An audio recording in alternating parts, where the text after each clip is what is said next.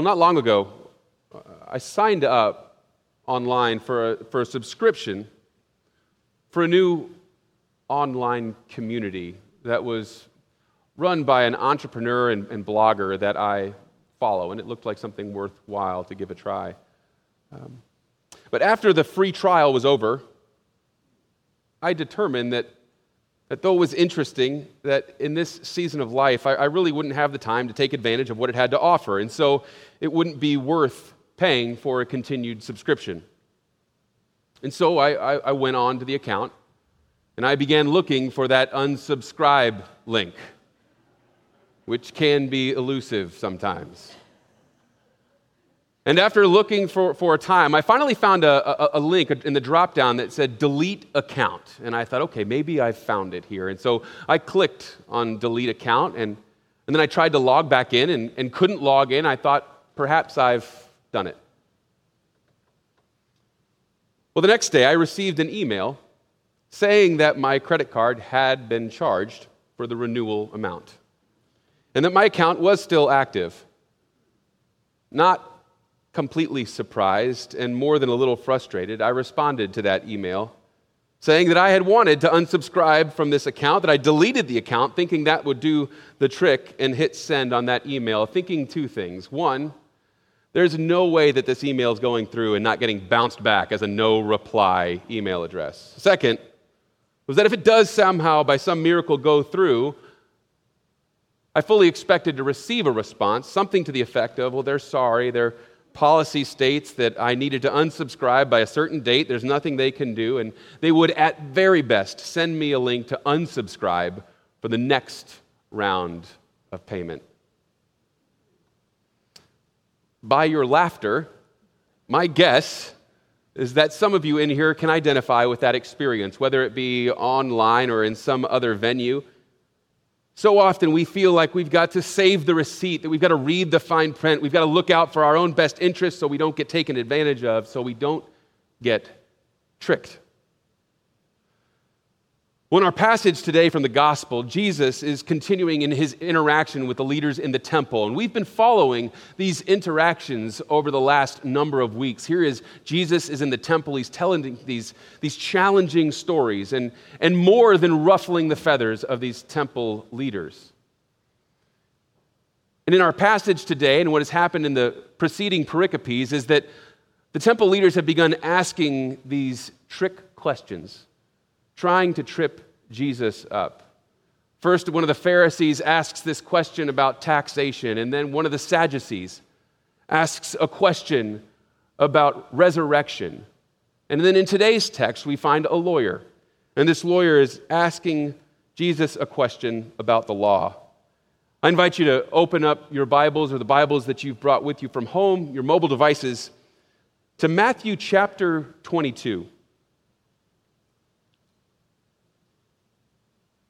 We'll begin reading at verse 34.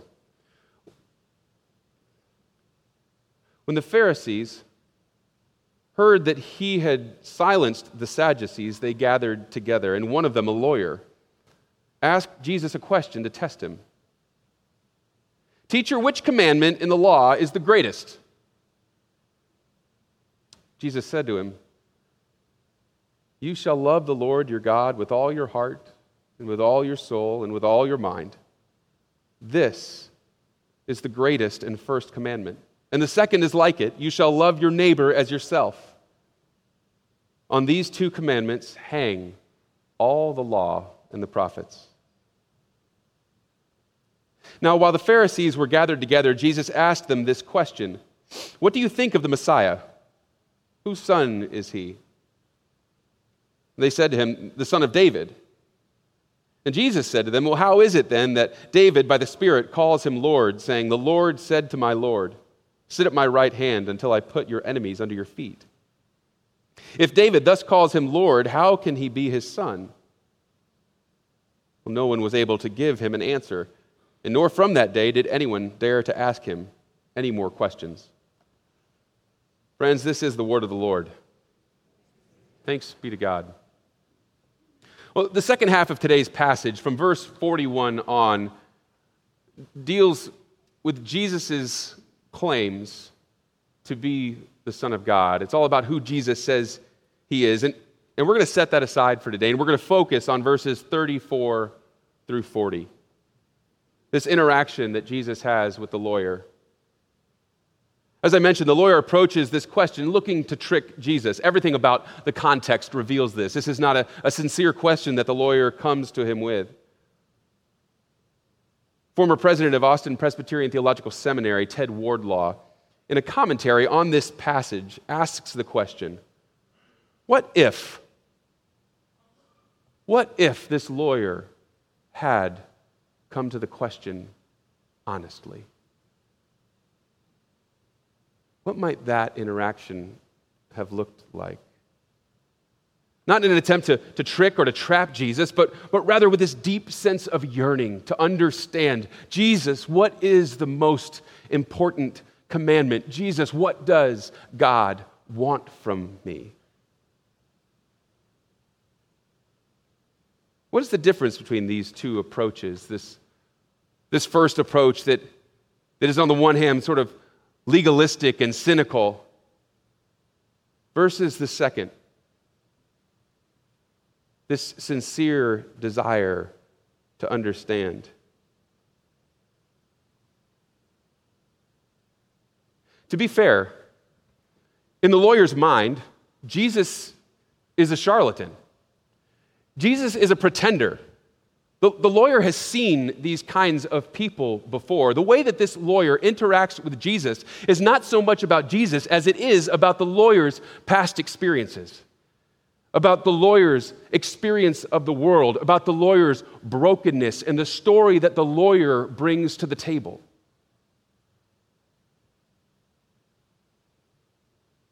And that's not so dissimilar from the way that we often approach Scripture. We bring with our approach our own baggage, our own brokenness, all of the stories of how we have been cheated and treated before and project it onto the text.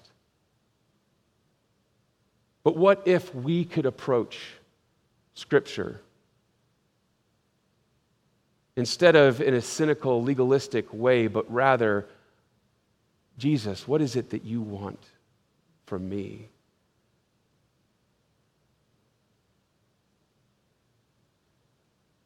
God, what do you want from my life? Instead of, God, what is it you want from my life? There is this distinct difference in the two approaches.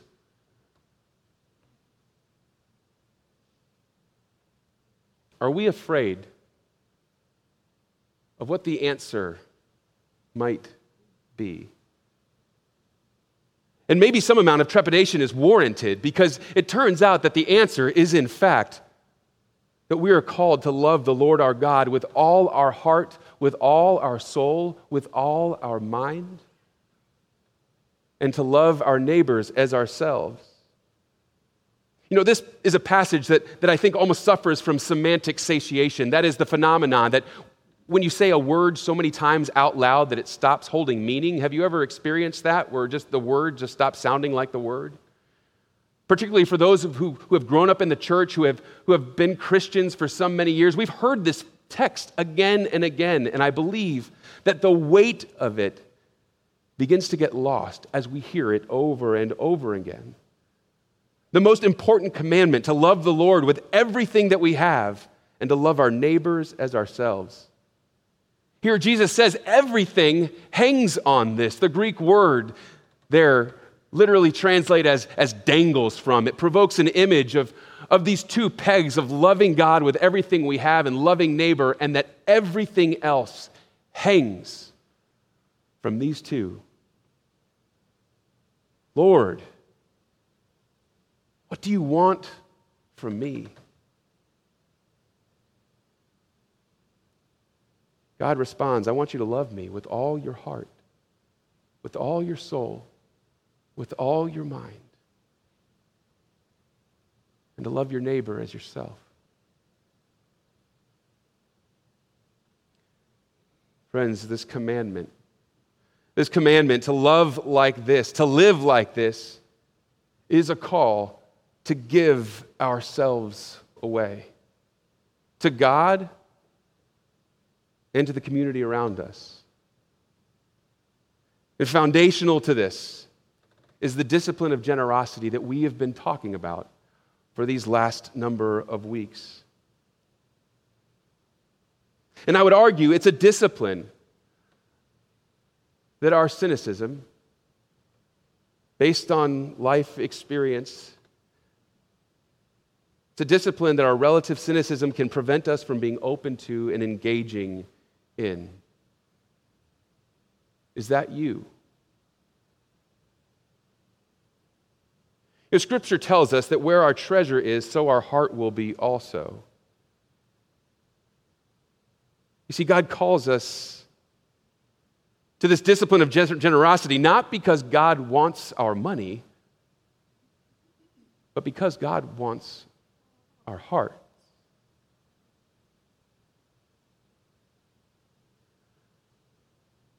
And what's true is that our stuff has the power to take hold of us if we will let it. But when we approach this giving question, this giving conversation, cynically and legalistically, we stand to miss the point, and it prevents us from understanding that a discipline of generosity, what a discipline of generosity may begin to do in us and what it can unlock for us.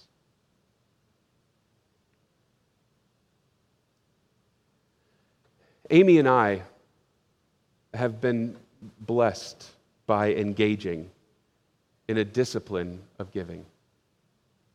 It's something that's changed our relationship with things and deepened our understanding that God will provide.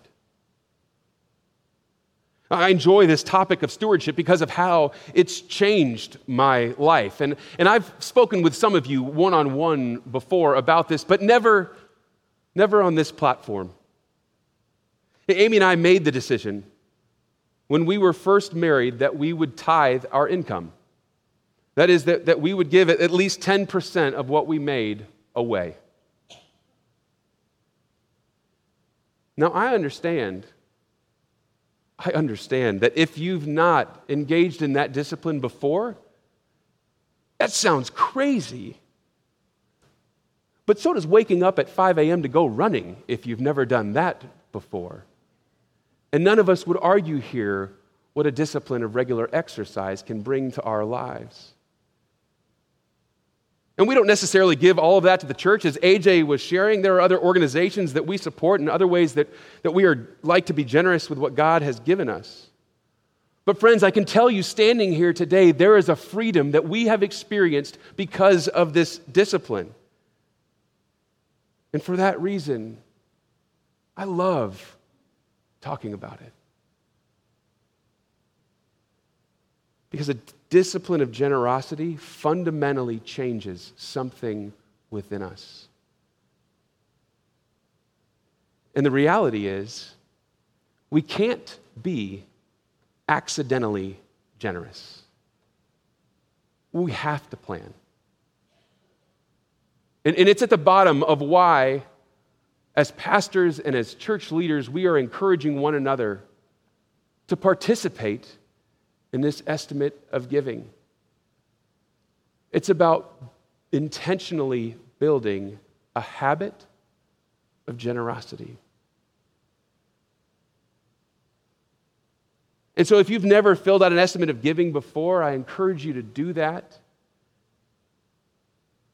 And if you have already, then thank you for being on this journey with us.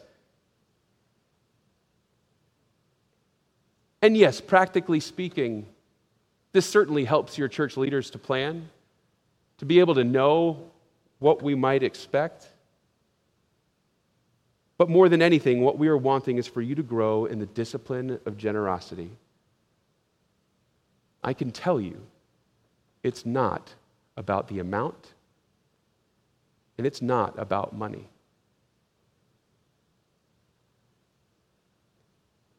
If you listened to the sermon sneak peek this week. I actually shared that story at the beginning of the sermon, and, and so you may already know how that story ends.